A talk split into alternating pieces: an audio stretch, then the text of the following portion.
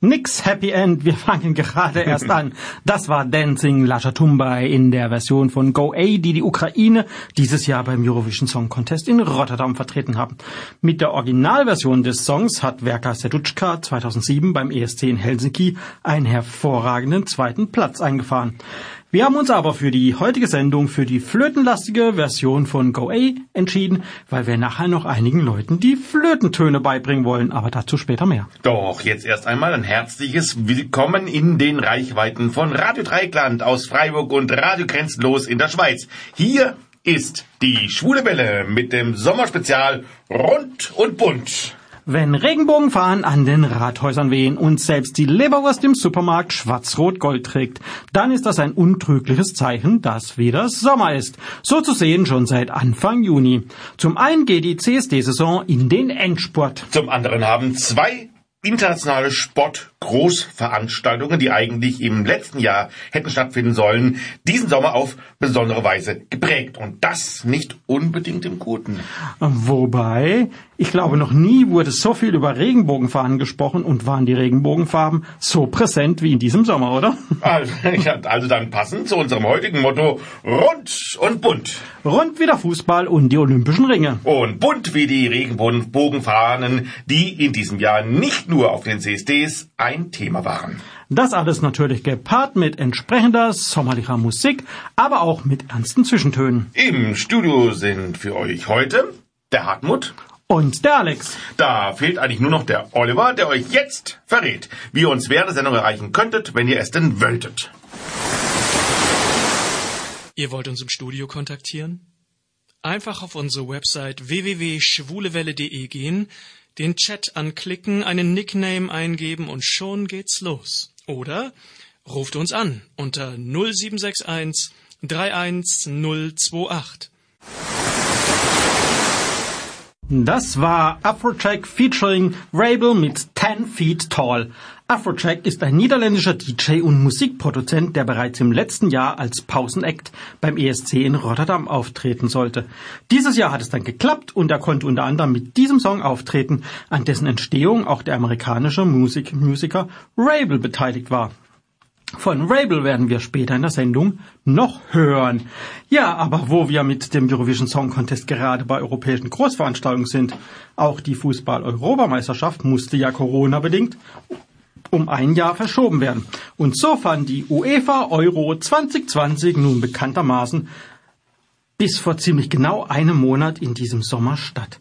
Der Name Euro 2020 wurde trotzdem beibehalten, vornehmlich aus Kosten- und Marketinggründen. Wundert's ein, dass die aufs Geld schauen? Hm, ich war jetzt überrascht in dem Fall.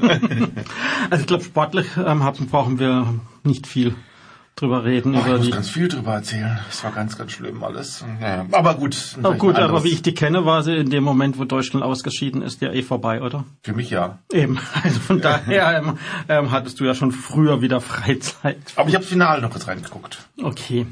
Ja, aber ähm, jetzt mal vom Sportlichen abgesehen, die UEFA hat sich ja eigentlich, würde ich mal sagen, ähm, durchgängig von einer ziemlich erbärmlichen Seite gezeigt.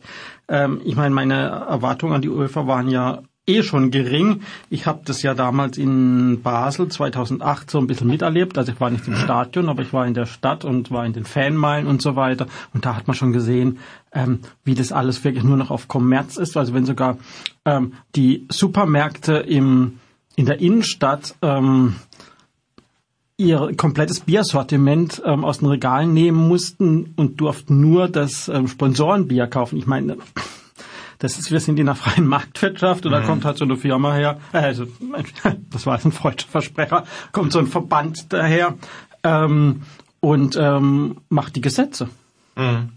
Ja, ich meine, angefangen hat das Ganze ja ähm, ziemlich gleich am Anfang, ähm, Anfang ähm, als es ähm, bei dem dänischen Spieler Christian Eriksen ja einen Herzstillstand auf dem auf dem Fußballplatz gab. Und da wurde ja schon stark kritisiert, dass ähm, die UEFA da relativ ähm, schnell ähm, ja die Fortsetzung des Spieles am nächsten Mor Vormittag oder am nächsten Tag ähm, angeordnet hatte, ähm, wo man sich auch gesagt hat, ähm, die Spieler sind traumatisiert und selbst wenn man sie gefragt hat, könnt ihr, wollt ihr, ähm, Ich weiß nicht, also, oder wie hast du das gesehen? Du bist ja selber Fußballer gewesen. Ja, ich fand es zwiespältig, sag ich so. Also einerseits natürlich, es wäre alles durcheinander geraten und die Frage ist halt, äh, ja, die Mannschaft wollte natürlich auch irgendwie wahrscheinlich auch irgendwie trotzdem weitermachen und nicht irgendwie ausscheiden in irgendeiner Form. Verschieben wäre schwer gegangen. Also ich wollte es nicht in, äh, zu entscheiden haben, muss ich ganz ehrlich sagen. Das ist natürlich ein sehr harter Schlag, Schlag und da die waren alle traumatisiert. Mhm. Kann natürlich aber auch natürlich sein, dass man dann ja. für, für ihn dann auch spielt. Ja. Das ist natürlich eine andere Sache. Also da habe ich es ein klein wenig verstehen können. Man, man kann den auch zum Gute halten, dass es ja für alle Beteiligten eigentlich eine, ähm, eine ungewöhnliche und glaube, so noch eine Tage wie also ja, ähm, auf jeden Fall waren wir da nicht drauf vorbereitet. Also da wollen wir sie mal, ich will nicht sagen, in Schutz nehmen, aber da wollen wir nicht ganz so streng sein. Aber was ich halt immer wieder faszinierend mhm. finde, das hatte ich ja vorhin jetzt schon mit Basel angedeutet, ist, ähm, dass die zum Teil, ähm, also die UEFA die Macht hat und vermutlich dann die finanzielle Macht, ähm, wirklich die Ausrichterstädte ja, ich sag's mal, zu erpressen. Also München, in München war das ja der Fall, weil die keine Zus lange keine Zusage machen wollten, mhm. weil sie gesagt haben, wir machen es von den Inzidenzen abhängig und von der vom Corona-Geschehen. Also das war schon im Vorfeld, ähm, dass die ähm, ähm, gesagt haben, ja, wenn wir bis zu dem und dem Termin ähm, keine Zusage haben, dass ihr das uns die Bude voll macht, ähm, dann nehmen wir euch einfach ähm, die Spiele weg. Mhm. Ja, und, das ist natürlich äh, etwas schwierig, ja genau. Also das da, dass man da so viel Druck aufbauen kann, auch mit den natürlich Zuschauerzahlen in England natürlich. genau. Wenn man praktisch dann also auch sagt, also wenn du die nicht reinlässt, dann äh, machen wir halt woanders. Ähm, das ist natürlich schon schwierig, vor allem wenn man halt dann wirklich auch, ja eben, nebenbei Menschen in Gefahr bringt, in Massen. Mhm. Darum geht's jetzt in dem Fall ja wirklich. Ist vielleicht sogar noch eine Nummer größer als mit dem Spieler, der jetzt einfach dann mhm. äh, umgefallen ist. Hier werden ja Menschen in Gefahr gebracht und es hat ja auch nachweislich Zahlen hochgetrieben. Mhm. Und ich habe heute erst Herrn Dr. Lauterbach gehört, der gesagt hat, dass es auch in England zum Beispiel, also ähm, sehr viel mehr Inzidenzen gab ähm, bei Männern. Also es waren zuletzt eher Frauen gewesen, aber aufgrund dieser ganzen Geschichte in England, dass da so viele Leute ins Stadion gekommen sind, dass vornehmlich Männer waren, waren Frauen dabei, da die Zahlen wirklich nach oben gegangen auf männlicher Seite. Also es ist schon eindeutig, es hat einen Einfluss gehabt. Ja, man hat auch in Finnland ganz eindeutig ähm, auch ähm, erhöhte Inzidenzen feststellen können, nachdem ähm, finnische Fans ähm, wieder zurückgekommen sind. Also mhm. das, das äh, war offensichtlich. Also wie du sagst, ähm, auch selbst während, dem, während der Veranstaltung haben sie ja noch ähm, die Ausrichterländer, äh, Städte in ähm, ja, unter Druck gesetzt und damit gedroht, so nach dem Motto, wenn wir nicht so und so viele Zuschauer reinkriegen oder reinlassen dürfen, dann, dann ziehen wir halt nach Ungarn um. Ungarn, unser, mhm. Ach, Freund, mhm. unser Freund Ungarn. Mhm. Weil die, die haben gleich gesagt, nee, wir machen euch die Bude voll. Also bis unters Dach, also wenn es sein mhm. muss. Also von daher, ähm, ja, das fand ich eben jetzt das eine, dass sie da wirklich ähm, quasi sich über das Gesetz gestellt haben. Ähm, ähm, es gibt ja Corona-Verordnungen, auch in, nicht nur bei mhm. uns, sondern in anderen Ländern, dass sie sich da über das Gesetz gestellt haben und äh, ja quasi gesagt haben, wenn ihr das nicht so macht, wie wir wollen, dann nehmen wir euch das weg. Aber auf der anderen Seite, wenn man jetzt hier bei der jetzt vorhin schon angesprochenen Regenbogenfrage mhm. sehen, das war ja, glaube ich, das beherrschende Thema, zumindest mhm. in der Community, was das betrifft, da hat man sich plötzlich ganz, ganz, ganz, ganz strikt ähm, an die Regeln gehalten. Genau, ja, das war sehr problematisch, fand ich irgendwie, weil man ja dann doch im Endeffekt Rücksicht genommen hat auf einen ah, so diktatorisch ähnlichen äh, Staatschef im Endeffekt und seiner Partei, ähm, dass man hier sagt, okay, damit er nicht, damit es kein Affront gibt gegen den, dann verbieten wir einfach mal die Regenbogenflagge im Endeffekt und das immer als politisches Zeichen genommen haben. Ähm, wobei es ja kein politisches Zeichen ist in dem Sinne, sondern es geht ja, um ja Menschenrechte genau. grundsätzlich genau. einfach. Genau. Ähm, die äh, wahrscheinlich auch die Leute, die völlig homophob sind, gar nicht so arg treffen, weil die gar nicht wissen, was es ist. Abgesehen einmal davon mal, ähm, ja, sie sind für mich Menschenrechte halt nach wie vor kein reines politisches Thema, sondern es ist, sind Menschenrechte. Das ist das Springpunkt. Ich meine, Sie haben ja damit angefangen, dass Sie gegen Manuel Neuer ähm, ähm ermittelt haben wegen seiner Regenbogenbinde mhm. und haben dann wohlwollend ähm, dann auf eine weitere Verfolgung verzichtet. So haben gedacht, ja, wenn wir da jetzt ähm, da vielleicht ein Zeichen ein Pseudozeichen setzen, dann, dann mhm. ähm, geben die Leute Ruhe. Aber nein, dann kam halt eben diese Geschichte mit der Münchner Allianz Arena und es wurde ja dann verboten, dass die beleuchtet werden darf, ähm, weil das politisch motiviert war. Klar, es war bei dem Spiel gegen Ungarn, wo das geplant war. Aber wie du sagst, ähm, die Leute müssen blicken, dass der Regenbogen eigentlich kein politisches Symbol ist, dass wir hier von Grundrechten sprechen, die ähm, unabhängig von irgendwelchen politischen Anschauungen eigentlich universell gelten sollten. Mhm. Ja, das, äh, ich habe so bereut, dass da nicht jemand was sehen, die auf den Knopf gekommen ist. Oder vielleicht hätte man es gar nicht vorher sagen sollen, hätte sagen sollen, äh, Ups. das ist halt bei uns in Bayern einfach so Programm. Das ist bei uns immer im Mittelprogramm und da wird es halt auch in dem Abend halt. Jeden sein. Mittwoch um 21 Uhr geht bei uns halt, der Regenbogen ja, an. Das, oder, oder wann auch immer das war. Also es war vielleicht zu früh angekündigt, deswegen, gut, es wurde auch gefordert natürlich vorne ja. dran und es war natürlich ja. dann vorher dran schon Thema gewesen. Ja, ähm, ist es so, dass dann, dass dann manche von den Sponsoren dann, ähm, ich sag mal, ähm, dickere Eier hatten, wie, ähm, wie die UEFA selber, zum Beispiel, ja gut, ich sag's mal, VW zum Beispiel hat dann in ihrer Bandenwerbung ähm, dann die Regenbogenfahne untergebracht. Das ist, war dann sehr eigentlich viel prominenter mhm. ähm, als die Beleuchtung außen. Ähm, ähm, wenn dann eben während des ganzen Spieles ständig der Regenbogen in der Bandenwerbung zu sehen ist. Mhm. Aber es wurde ihnen dann untersagt äh, bei Spielen, die zum Beispiel in St. Petersburg oder Baku stattgefunden haben, also in Ländern, wo es halt wieder mit den schwulen Lesben LSBTIQA-Rechten halt nicht so daher ist, eben mit dem Hinweis, wir müssen uns ja an die lokale, lokalen Gesetze ändern. Und da habe ich halt dann einen, einen, Lachanfall gekriegt, weil bei Corona muss man sich nicht an die Regeln halten. Da kann man auch ähm, erpressen, mhm. aber, aber da muss man plötzlich. Ich, ich hätte es auch stark gefunden, wenn dann vielleicht wirklich Sponsoren dann wirklich einfach sagen, ähm, wir machen eine große Werbung daraus im Endeffekt, indem wir sagen, na gut, dann machen wir gar, dann machen wir gar nichts bei, der, bei, äh, bei, bei im Fußball hier, dann ziehen wir unsere Werbung einfach zurück und zeigen gar nichts. Und das wäre auch eine gute Werbung sein können, zumindest in der westlichen Welt, vielleicht nicht unbedingt in den Ländern, die auch etwas homophob angehaucht sind. Aber ich glaube, hier wäre es sehr gut angekommen unter Umständen, wenn VW einfach gesagt hätte, äh, ja, dann machen wir halt gar keine Werbung.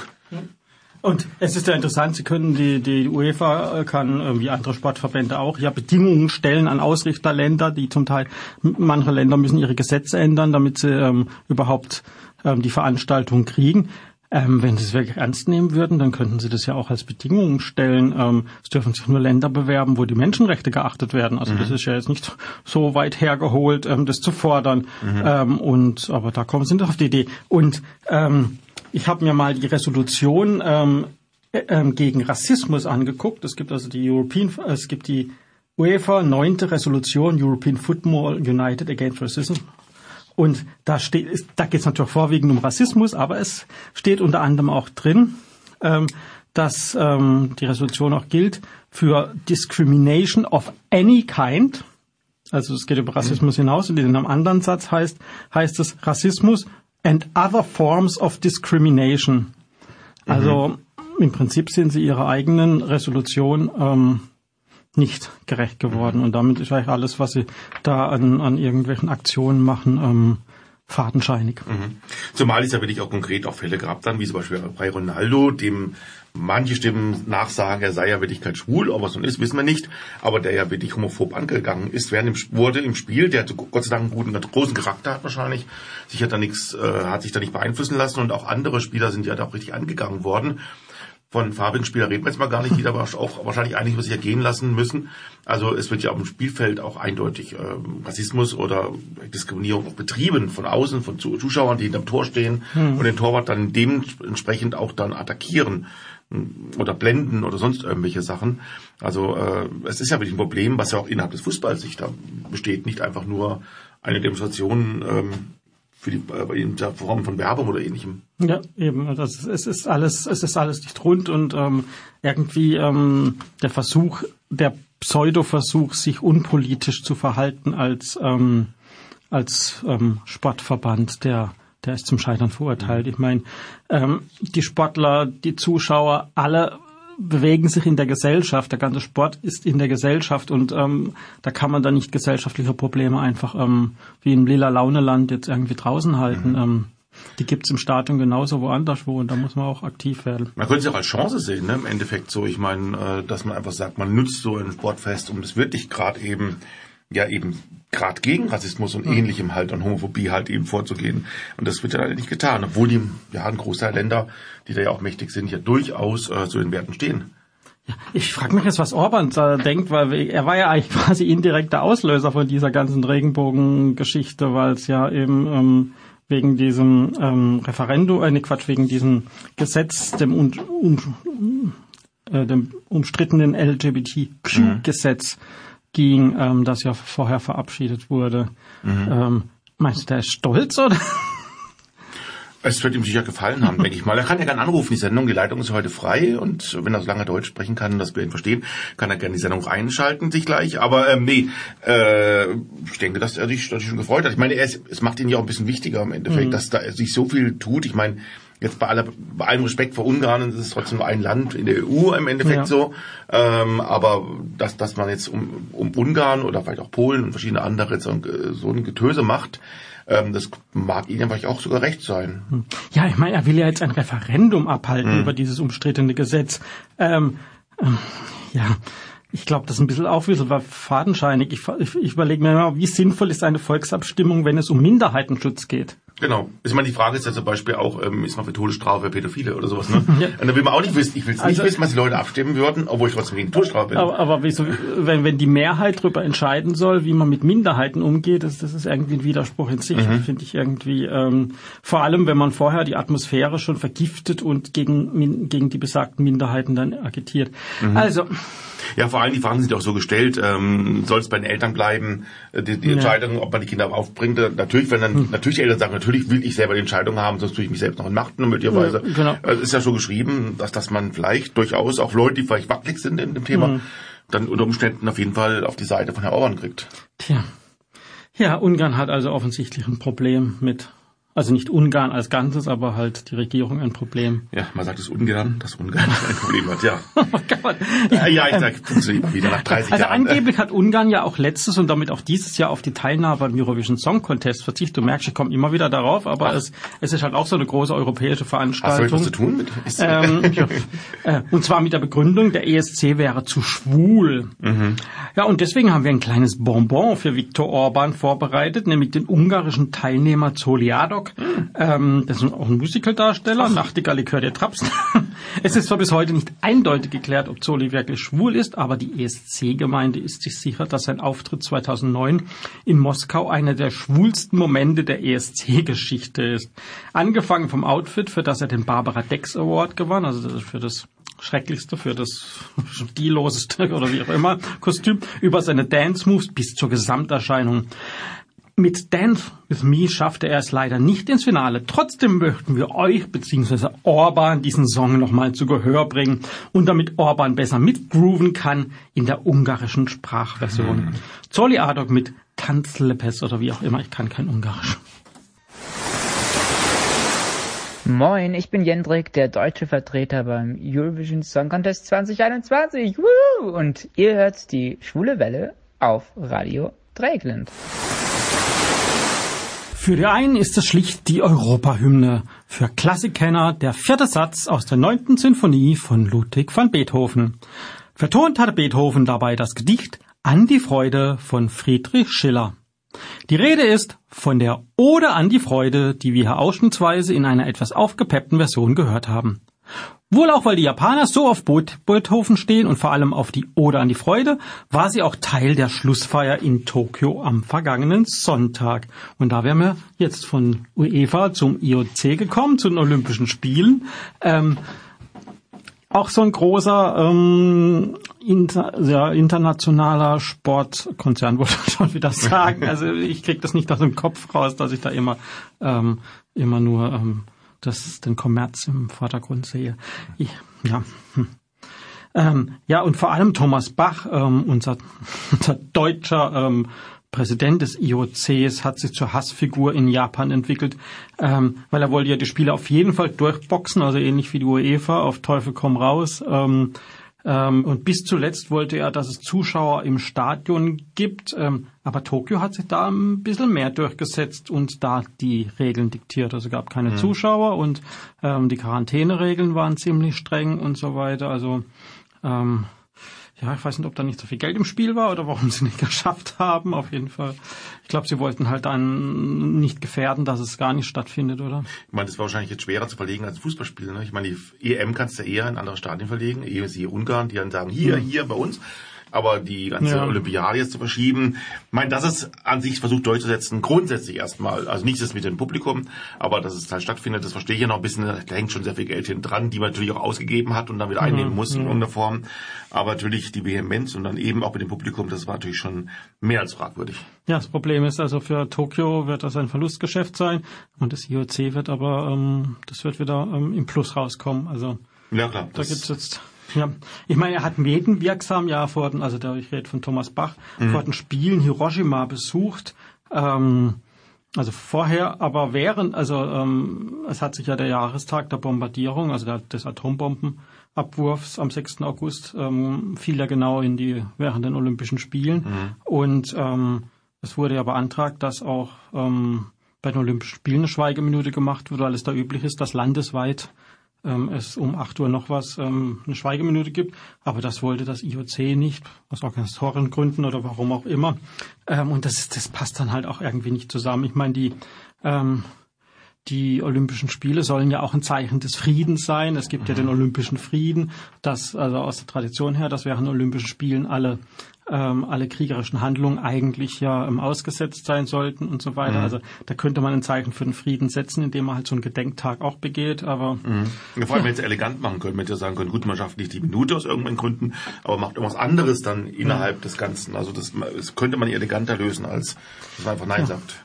Okay, aber wir sind die schwule Welle. Jetzt haben wir genug stimmt. Politik gemacht. Ähm, es gibt auch Positives, weil im Gegensatz zum Fußball, also zum Männerfußball, ähm, gibt es in vielen anderen olympischen Sportarten doch einiges mehr an, ähm, an bekannten, an geouteten ähm, Teilnehmern. Also in anderen Sportarten scheint es nicht ganz so problematisch zu sein wie im Fußball.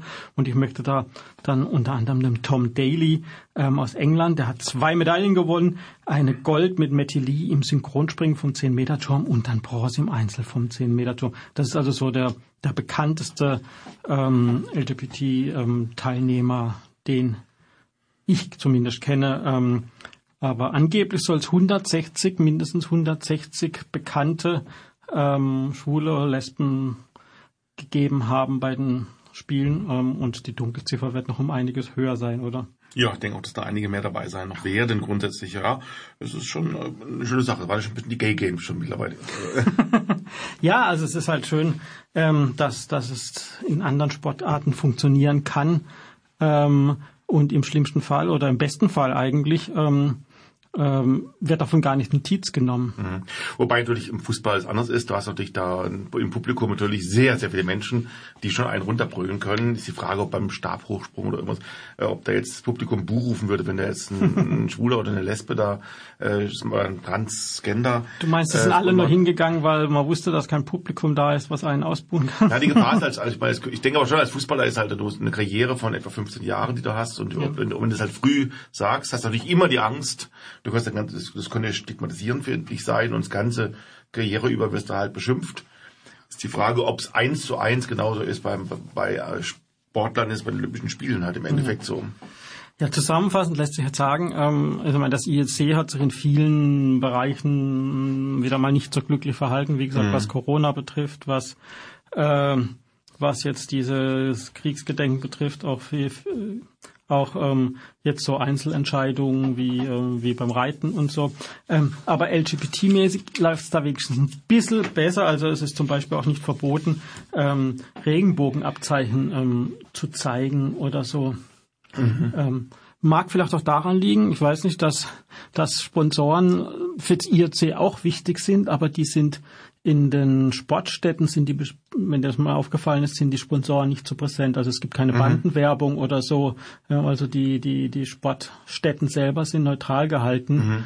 Ähm, und von daher ähm, ist, ist da die Gefahr nicht so groß, dass eine Marke vermeintlich mit aus homophober Sicht ähm, dann ähm, irgendwelchen Sachen ähm, quasi beschädigt werden könnte. Mal die Frage, aber das ist jetzt eher ein bisschen, weil ich als Laie bei der Olympiade ist, natürlich auch ein bisschen Nationalitäten, natürlich, natürlich sind die sehr, sehr wichtig natürlich, will, den Medaillenstiegel wird jeden Tag angeguckt und wird geschaut, aber es ist natürlich bei, bei zwei Mannschaften, die gegeneinander spielen, man sich Deutschland gegen Ungarn beispielsweise, ist es natürlich viel auf, aufgekochter, als wenn es halt mehrere um eine Medaille kämpfen aus verschiedenen Ländern. Ist vielleicht tatsächlich natürlich beim Fußball ein klein wenig Ja, aber- oder bei ähnlichen Bandveranstaltungen. Aber, aber diese Nationalitätengeschichte, die hatten wir halt auch trotzdem bei den Olympischen Spielen. Da gab es einen Fall von, von im Ringen zum Beispiel, Ja. dass ähm, palästinensische Ringer nicht gegen Israelis kämpfen Klar. wollten Mhm. und so weiter. Also, da ist leider ähm, auf die Olympischen Spiele nicht gefeit davor, vor diesen Mhm. nationalistischen Sachen. Gut, wir könnten da noch viel drüber reden, aber ähm, wichtig ist nur, dass es da eine positive Entwicklung gibt, weil ähm, die Anzahl der ähm, bekannten LGBT-Athleten scheint deutlich zugenommen zu haben und das ist ja schon mal eine schöne Geschichte. Ja, und ähm, was Orban und so weiter betrifft, da werden wir gleich von dir in den Nachrichten noch was hören.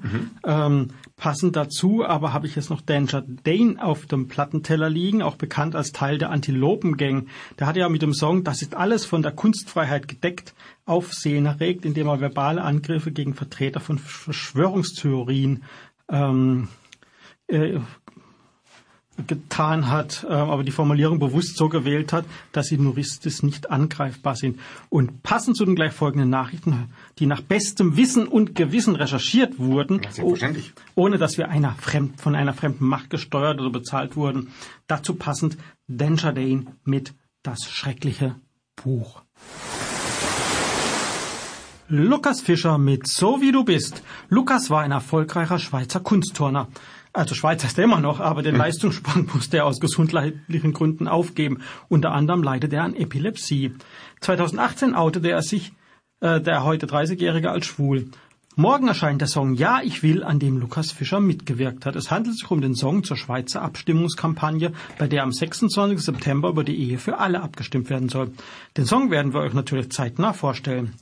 Und auch diese Kampagne zeigt, dass noch lange nicht alles erreicht ist, wenn es um LSBTIQA-Rechte geht.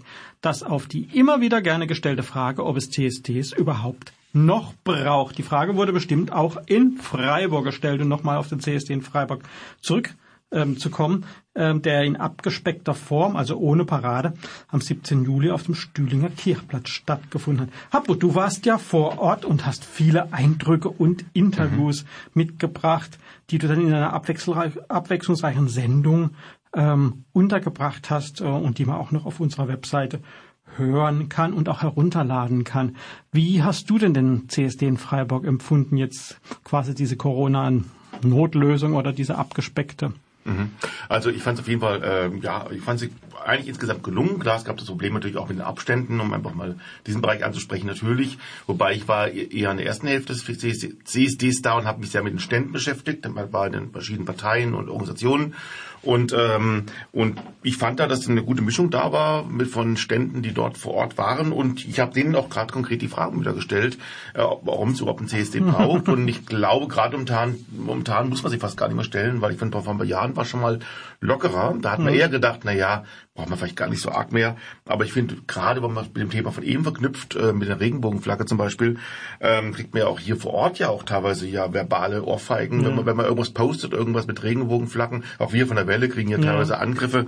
Also offenbar, es gibt auch in unserer Gesellschaft sehr viele Leute, die lauter werden, ähm, weil sie offenbar die, ja, die Dinge, die wir erreicht haben vielleicht oder, und, oder die Leute vor uns erreicht haben, ähm, weil sie das zu viel empfinden. Ja, die, v- vielleicht gibt's gar nicht mehr, aber die, die es gibt, die werden lauter, werden aggressiver, werden übergriffiger. solidarisieren sich dann im Endeffekt auch, weil ja. sie natürlich dann noch ihresgleichen auch finden natürlich, was sie natürlich gefühlt dann stärker machen und, und durch so, äh, Ne- äh, Netzwerke wie Facebook zum Beispiel auch, wo man ja praktisch die eigenen Interessen ein bisschen zugeschoben bekommt, äh, fühlen sich dann möglicherweise auch in der Blase, dass eigentlich alles okay ist. Um, umgekehrt, wenn ich auf Facebook bin, dann kriege ich dauernd queere Sachen und denke, oh, ist ja alles queer, toll. Ja, ja. Aber klar, weil ich natürlich, Jeder lebt so ein bisschen in seiner Blase, oder? genau, Ja, und als kleines Appetithäppchen gibt es nochmal einen kleinen Ausschnitt aus dieser CSD Freiburg Spezialsendung, nenne ich sie mal. Vor zwei Wochen gab es als Bonbon die Rede des Freiburger Oberbürgermeisters Martin Horn und jetzt Ausschnitte aus der Eröffnungsrede von Ronny Freundschuh vom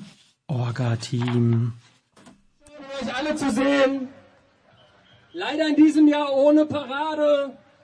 Aber dieser Platz ist ein guter Platz und wir haben ihn doch schon fast wieder gefüllt. Und das schon zum Anfang.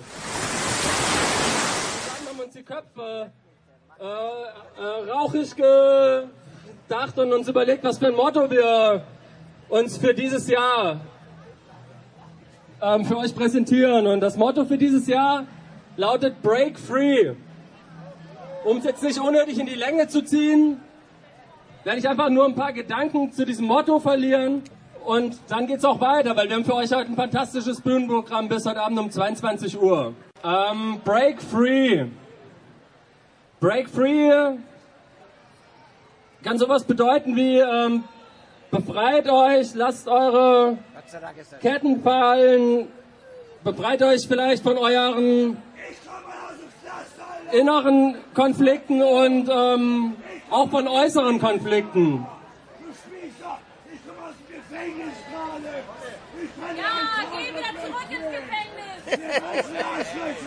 Break Free hat mehrere Dimensionen, und zwar die innere Dimension von Gefangensein.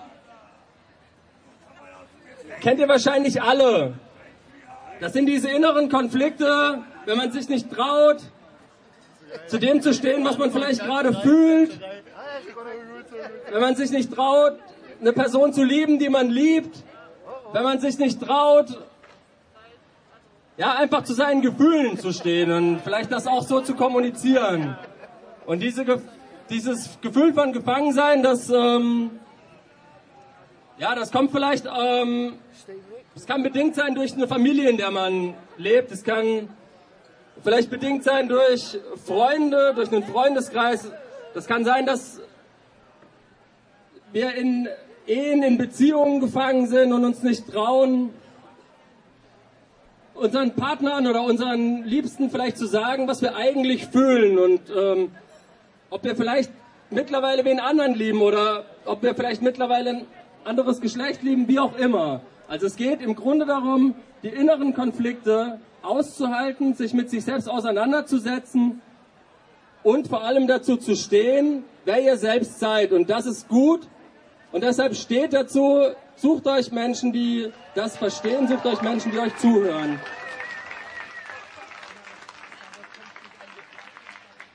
Wir als CSD haben uns für Break Free entschieden, weil wir hier zusammen ausbrechen können. Wir sind hier zusammen ganz viele und ihr seht, dass ihr nicht alleine seid. Die zweite Dimension von Break Free ist das manifeste Gefangensein. Es gibt leider ganz viele Menschen auf diesem Planeten, die immer noch dafür gefangen und eingesperrt werden, weil sie eben den Schritt der inneren Konflikte überwunden haben und zu sich selbst stehen. Es ist leider nicht in allen Ländern auf dieser Welt möglich, zu lieben, wenn man liebt. Es sitzen leider immer noch ganz viele queere Aktivistinnen im Gefängnis. Es werden queere Aktivistinnen staatlich verfolgt, von Polizei, von Geheimdiensten. Es werden Menschen gefangen genommen und hingerichtet. Dafür, dass sie das leben und so lieben, wie sie wollen. Das heißt, wir senden auch hier aus Freiburg, wie in jedem Jahr, ein Zeichen der Solidarität an alle, die in repressiven Regimen leben, an alle, die verfolgt werden, die nicht dazu stehen können, die vielleicht im Gefängnis sitzen in diesem Moment, die gejagt werden, die von Geheimdiensten und Polizei verfolgt werden. Ronny Freundschuh vom CSD-Orga-Team. Neben den Forderungen, die sich an Politik und Gesellschaft richten, gibt es auch immer wieder Forderungen, die sich an die Community selbst richtet. Auch innerhalb dieser gibt es Diskriminierung wegen kleinster vermeintlicher Makel. Menschen können sehr erbarmungslos oder engstirnig in der Beurteilung anderer sein. Da unterscheiden, sie sich zum, unterscheiden sich zum Beispiel Schwule oder Lesben nicht von Heten. Diesem Thema haben sich die toten Kreckhuren im Kofferraum angenommen. Also das heißt nicht, dass sich die Kreckhuren dem Thema äh, angenommen haben, als sie im Kofferraum waren. Äh, dazu gleich. Ah, Im, ja. Im Oktober veröffentlichen Lulu, Doreen, Christinager und Eli ihr viertes Album Gefühle. Zusammen nennen sie sich The Toten Kreckhuren im Kofferraum. Also das ist der gesamte Bandname. Und als Vorgeschmack auf das kommende Album nun Bewerte mich. Hi, hier ist Marcella Rockefeller. Ihr hört die schwule Welle Freiburg auf Radio Dreieckland. Marcella Rockefeller und Faso. Mit dem Song haben wir uns schon letztes Jahr die weitgehend ausgefallene CSD-Saison musikalisch schön gesoffen. Aber passt immer noch. Marcella hatten wir ja bereits zweimal schon im Interview nachzuhören auf unserer Webseite. Und von Faso werden wir nachher auch noch was hören. Ja, nachdem in Stuttgart der CSD im letzten Jahr vorwiegend im Internet, statt, Internet stattgefunden hat, gab es in diesem Jahr Nicht nur wie in Freiburg eine Kundgebung, sondern auch eine Demonstration. Diese fand am vorletzten Wochenende statt. Etwas kleiner und gediegener ähm, als die Politparaden in der Vergangenheit, aber nicht minder bunt. Es gab keine Paradewegen oder Musikbeschallung, es waren nur Fußgruppen zugelassen. Das wohl um den Demonstrationscharakter zu bewahren, da der im Sinne der Corona-Verordnung wohl essentiell war. Es galt Maskenpflicht für alle Teilnehmenden, was nach meiner Beobachtung vor Ort auch weitgehend eingehalten wurde. Nach der Demonstration gab es die übliche Kundgebung am Schlossplatz von einem Lastwagen herab. Hören wir nun einen Ausschnitt aus der Eröffnungsrede von Detlef Rasch, Vorstandsmitglied der IG CSD Stuttgart e.V so viel erreicht. Und dann stellt sich doch die Frage, warum brauchen wir noch einen CSD? Brauchen wir noch einen CSD? Und zwar ganz, ganz nötig. Unter anderem, weil es sich nach wie vor gibt, die Hasskriminalität und die Gewalt gegen Lesben, Schwule, Bi, Trans und Intersexuelle. Im Jahr 2020 kam es in Deutschland zu 782 Straftaten. Davon 184 Gewalttaten. Das ist nicht zu akzeptieren.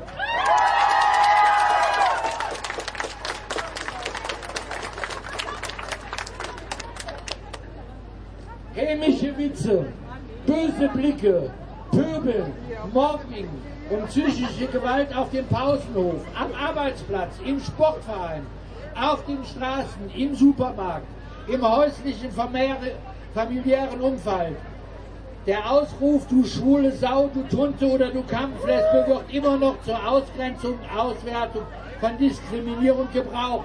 Sowas ist nicht akzeptabel.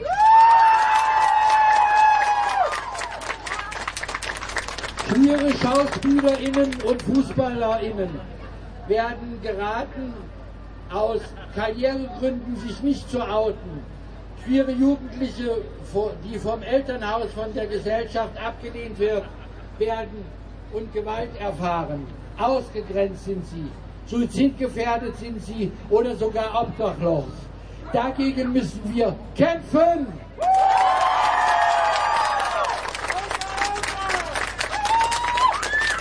Es kann auch heute noch gefährlich sein, im öffentlichen Raum als schwul, lesbisch oder trans erkannt oder dafür gehalten zu werden. Viele LSBTQs halten sich in der Öffentlichkeit mit Austausch von Zeichen der Zuneigung wie Küssen oder Händchen halten aus Angst vor Anfeindungen zurück. Sie fühlen sich nicht sicher im öffentlichen Raum. Ja, Hartmut, du hast es ja vorhin schon im Zusammenhang mit der Fußball-EM erwähnt, dass ja die Regenbogenfahne im Prinzip gar kein parteipolitisches Statement ist mhm. und ähm, dass Menschenrechte keine Frage der politischen Ausrichtung sein dürfen, oder? Nee, also, an sich nicht, nein. Äh, also ja, und Detlef, also den, den wir gerade gehört haben, den hören wir gleich nochmal, der hat es in seiner Rede, finde ich, ganz eindrücklich ähm, auf den Punkt gebracht. Mhm. Es kann nicht laut und deutlich genug gesagt werden. Das Eintreten für Gleichberechtigung von queeren Menschen ist die konsequente Übertragung der universellen Menschenrechte. Das heißt, Menschenrechte ist jedem Menschen angeboren. Sie sind unveräußerlich. Sie sind überall auf der Welt zu jeder Zeit für jeden und allen Menschen gleichmäßig gültig. Die Regenbogenfahne steht für universelle Menschenrechte. Sie ist ein Symbol für die Akzeptanz der Vielfalt und der Gleichberechtigung von unter unterschiedlichen Lebensformen. Das muss parteiübergreifend und jederzeit eine Selbstverständlichkeit sein. Und ich fordere alle auf, ich fordere alle Regierungen auf, das auch aufzunehmen. Sie haben die Pflicht, das Recht, die Freiheit der Menschen durch entsprechende Gesetzgebung und Maßnahmen zu achten, zu schützen und zu gewährleisten. Das fordern wir von der Politik.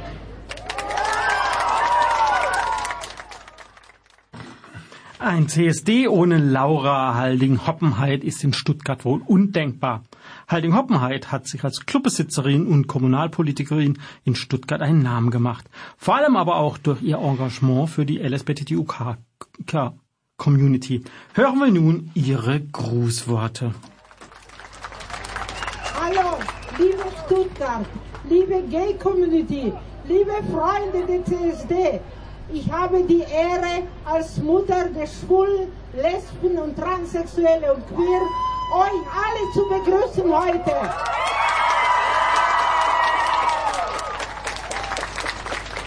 Nach zwei Jahren Pause, schmerzhafte Pause, sind wir heute wieder zusammen im Rahmen der Möglichkeiten. Und ich möchte einen großen Dank aussprechen an CSD-Orga, das alles auf die Beine gebracht hat.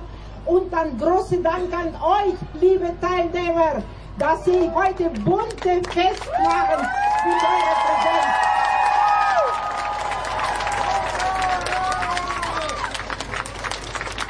Ich möchte euch sagen, bleibt stark, bleibt sichtbar, solidarisch. Wir lassen die Politik nicht über uns entscheiden. Wir wollen mitentscheiden.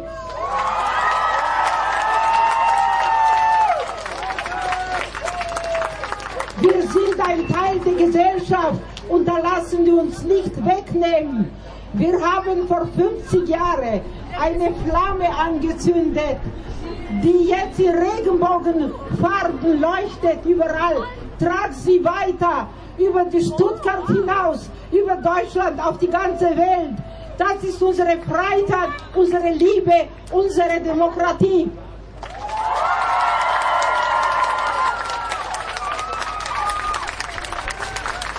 Ich wünsche uns alle heute einen wunderbaren Tag. Happy Pride und bleibt gesund.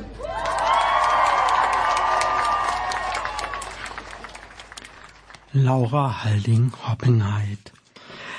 Klar, dass es bei den CSDs primär darum geht, für Rechte und Akzeptanz von nicht heteronormativen Menschen gegenüber der Allgemeinheit geht. Vielfach gibt es aber auch Diskriminierung innerhalb der Community.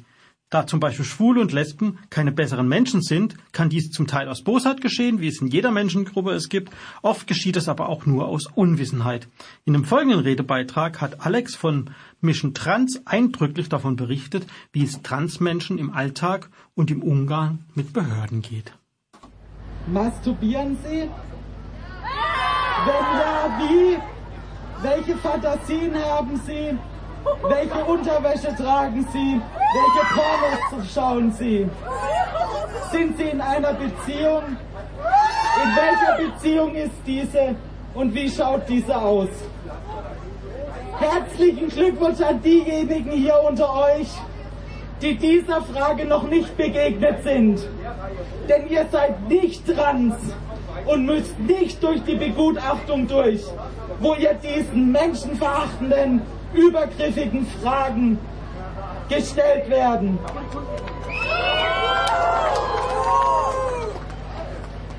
Bereits das Verfassungsgericht hat dieses transsexuellen Gesetz als verfassungswidrig erklärt und hat es der amtierenden Bundesregierung als Aufgabe gestellt, als Regierungsaufgabe, dieses Gesetz abzuschaffen. Wo war denn die CDU, CSU? Als die Grünen den Gesetzesvorschlag eingebracht haben für ein neues Selbstbestimmungsgesetz. Wir brauchen keine Heucheleien auf CSDs. Wir brauchen Taten.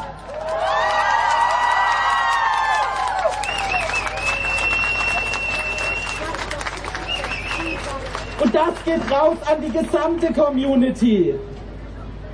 Denn was uns Transsexuellen immer wieder entgegengeschlägt, ist ein Teil der Community, die trans-exkludierend ist, die behauptet, Transfrauen seien keine Frauen, weil sie nicht gebären können. Die behauptet, Transfrauen seien nur Männer, die Frauenkleider tragen, um in Frauenschutzräume einzudringen. Genau diese Menschen haben aber Einfluss auf die Regierung und die Regierung hört mehr auf diese Menschen als auf uns. Hört auf, endlich uns zu bevormunden und kämpft endlich mit uns, so wie wir es immer getan haben. Denn ohne die mutigen BPOC Transfrauen im Stonewall Inn ständen wir heute alle nicht hier auf einem CSD.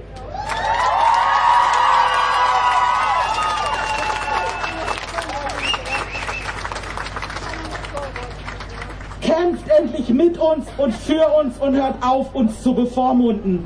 Denn Transmenschen wissen, dass sie trans sind und brauchen keine Begutachtung. Ja, und unter anderem kam auch eine Aktivistin aus Polen zu Wort, die auf Einladung des Projekts 100% Menschen nach Stuttgart gekommen war und sehr eindrücklich von der Situation von LSBTTIQA-Menschen in Polen berichtet hatte. Diesem Thema werden wir später im Jahr eine eigene Sendung widmen. Ja, und ich hatte es ja versprochen. Hier noch einmal Faso. Äh, der Titel spricht für sich selbst und man spürt, in was für einer ungewöhnlichen Zeit er entstanden ist. Jetzt also Faso mit Wo sollen wir hingehen? Hallo ihr Lieben, hier ist Kai Ketcher und ich freue mich riesig, meine neue Single It's Gonna Be Good mit euch zu feiern auf der Schwulenwelle Freiburg. Habt einen wunderbaren Sommer und eine ganz tolle Pride-Zeit. Euer Kai. Das war Kai Ketcher mit seinem Sommer-CSD-Hit It's Gonna Be Good. Ein Vorbote auf die EP, die im Herbst erscheinen wird. Kai Ketcher hatten wir vor wenigen Wochen live im Interview nachzuhören auf unserer Webseite. Ja, jetzt sind wir fast schon durch, also zumindest wir haben jetzt berichtet über die Vergangenheit. Jetzt wollen wir noch einen kleinen Blick in die Zukunft schmeißen. Ähm, und wenn wir auf den CSD-Plan schauen, da ist noch einiges ähm, drauf. Wir können jetzt hier nur eine ganz kleine Auswahl machen, auch nur so ein bisschen als Appetit haben. Zumal wir davon ausgehen müssen, dass bei manchen vielleicht noch ein Fragezeichen dahinter stehen könnte. Also wir empfehlen euch dann euch aktuell zu informieren, was und wie, in welchem Rahmen dann wirklich ähm, dann ablaufen wird. Ja, ähm, Hartmut, fangen wir doch gleich mal bei uns hier im Badener Ländler an, also im Nordbaden, oder? In Mannem gibt es zum Beispiel ein CSD am 14. August ganztägig. Ja, und dann ähm, haben wir Sulzbach-Rosenberg, das haben wir uns ausgesucht, weil wir keinen blassen Schimmer haben, wo das liegen könnte. Genau. Wir entschuldigen uns natürlich bei allen, die jetzt in Sulzbach, Sulzbach-Rosenberg wohnen. Und das ist natürlich jetzt auch ein Grund, mal nachzuschauen. Auf jeden Fall, da ist ein CSD am 21. August, also geht da mal hin. Ja, und ähm, wenn ich an Freiburg denke, denke ich ans Münster und du? Da denke ich auch ans Münster und an die Stadt Münster auch, ähm, ja, die uns ja nicht ganz unähnlich ist als Fahrradstadt und so weiter. Und da gibt es auch ein CSD am 28. August.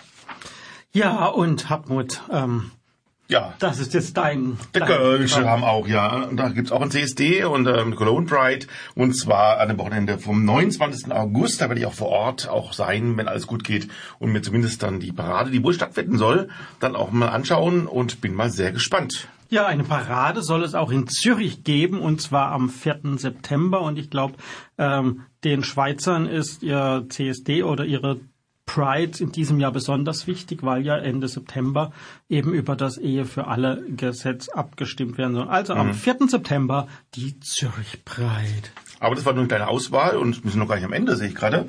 Ja, nämlich in Halle gibt's auch einen CSD und zwar am 11. September. Ja, also auch da natürlich größte Empfehlung dahin zu gehen, ganztägliche Sehe und ja, auf jeden Fall in Halle. Ich glaube, das ist dann so mit so Mitte September, da dürfte dann auch Schluss sein, oder? Ich, ich denke mal im größten Teil. Vielleicht gibt's noch einzelne vielleicht oder Veranstaltungen hinterher, aber das scheint so die, von den großen CDs auf jeden Fall erstmal der Abschluss zu sein. Okay, jetzt haben wir schon Mitte September geguckt, aber ich würde gerne mal einen Blick in die Glaskugel wagen, was denn nächste Woche auf dem Programm steht, beziehungsweise was bei uns über den Äther geht. Da dürfte Hartmut ah. ähm, Bescheid wissen. Ja, ich war ja äh, in äh, Berlin letzte Woche noch, um die Zeit war ich noch und heute vor einer Woche habe ich da äh, einen Besuch gemacht auf dem alten St. Matthäus Kirchhof in Berlin zusammen mit meinem guten Freund Marc, der bis heute Geburtstag hat. Herzlichen Glückwunsch. Und dort ist ein spannender Friedhof. Ich habe dort äh, zwei Experten vom Verein EFO kennengelernt. Ähm, das eine ist der Wolfgang Schindler, das andere ist Böff Stroganow, eine Größe in Berlin.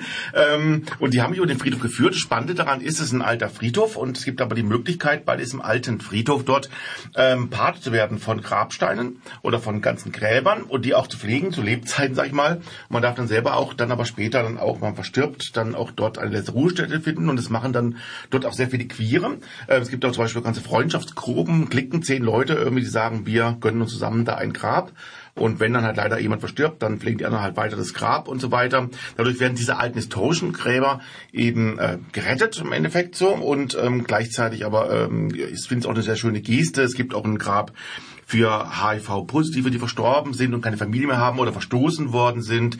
Abgesehen davon sind sehr viele prominente ähm, queere Menschen dort. Zum Beispiel Rio Reiser liegt dort zum Beispiel begraben und ja, ähm, viele, viele andere. Und wir waren sogar in einer, nicht in zwei Mausoleen und in einer Gruft, vier, fünf Meter tief in der, unter der Erde war schon sehr gruselig, da reinzugehen und dann links und rechts die, äh, die ganzen Särge zu sehen. Ähm, es, aber es hat mich sehr berührt, das Ganze, und ich ja, habe dann eine kleine, kleine Sendung vorbereitet für nächste Woche. Da werden wir ein bisschen berichten und natürlich auch viel hören, eben von Böf Stroganow und Wolfgang Schindler und ähm, wir haben auch, äh, ich war auch bei der Taz gewesen und habe dort Martin Reicher getroffen. Den hatten wir ja vor nicht allzu langer Zeit in der Sendung hier. Äh, da ging es ums Thema AIDS und sein Buch AIDS in der Bundesrepublik. Auch mit ihm habe ich noch ein bisschen geplaudert und ja, was es da eben zu hören gibt, das hört ihr nächste Woche. Also Interviews und auch ein bisschen O-Töne? Genau, O-Töne und mehr noch an einige ähm, queere Personen, die vielleicht verstorben sind, auch erinnern. Zum Beispiel Ova Maltine zum Beispiel. Jürgen Baldiger zum Beispiel, Rio Reis natürlich wird auch Thema sein, Reinhard von der Marwitz, der ja das berühmte Café Andres Ufer ähm, aufgebaut hat mit seinem Partner und es war das erste große Café eigentlich, wo nicht versteckt war irgendwie hinter irgendwelchen Vorhängen, sondern wo man reinschauen konnte, wo man offen drin war und es gibt ja heute noch als neues Ufer in Berlin. Also wir werden da einiges ein bisschen erfahren, auch ein bisschen über die Szene in Berlin und natürlich auch um die schlimme Zeit 80er, 90er Jahre, wo AIDS natürlich ein großer Schrecken war, immer noch ein Schrecken, aber damals natürlich äh, besonders großer Schrecken, wo wirklich Leute, also die Hälfte ihres Freundeskreises verloren haben. Das ist ja auch eine in, innerhalb kürzester Zeit. Gerade hat man vor zehn Jahren praktisch ein bisschen sich emanzipieren können und kurz darauf kam halt schon äh, wiederum HIV oder AIDS das Schreckgespenst. Also ihr merkt, wir sitzen nicht nur hier in Freiburg und schmoren im eigenen Saft, sondern gehen auch raus da, wo das Leben mhm. pulsiert. Mhm. Und, und in dem Fall ist es ein Friedhof. aber okay. äh, gut, aber nein, es, ist, es war was sehr Lebendiges, muss ich sagen, und es war auch was sehr Tröstliches, muss ich wirklich sagen, also in dem, dem Friedhof. Sehr schön. Da sind wir mal gespannt, mhm. was es nächste Woche alles ähm, von den Toten und über die Toten zu erfahren gibt. Ja, wir hatten es am Anfang schon angekündigt, dass ihr Rabel nochmal zu Gehör bekommen werdet. Damit wollen wir euch schon mal den Mund wässrig machen für sein lang erwartetes Debütalbum, das am 24. September erscheinen wird.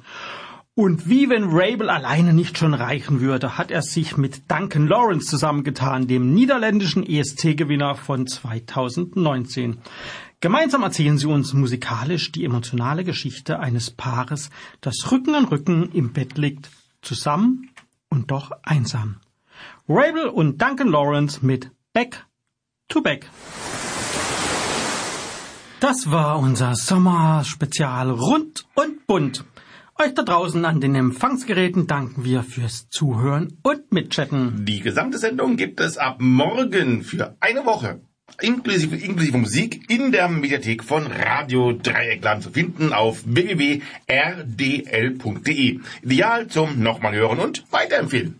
Live hört ihr uns von der Schulwelle wieder am 19. August zum Vorortreport LGBT-Grabstätten auf dem alten St. Matthäus-Kirchhof in Berlin von Hartmut.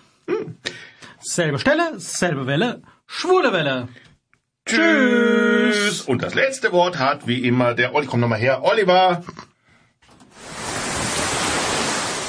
Mailt uns unter studio.schwulewelle.de oder aber über Facebook. Dort Schwule Welle in zwei Wörtern und schon geht's los. Oder eine Nachricht über unseren Gay Romeo Club, der da heißt Schwule Welle. Diesmal in einem Wort geschrieben.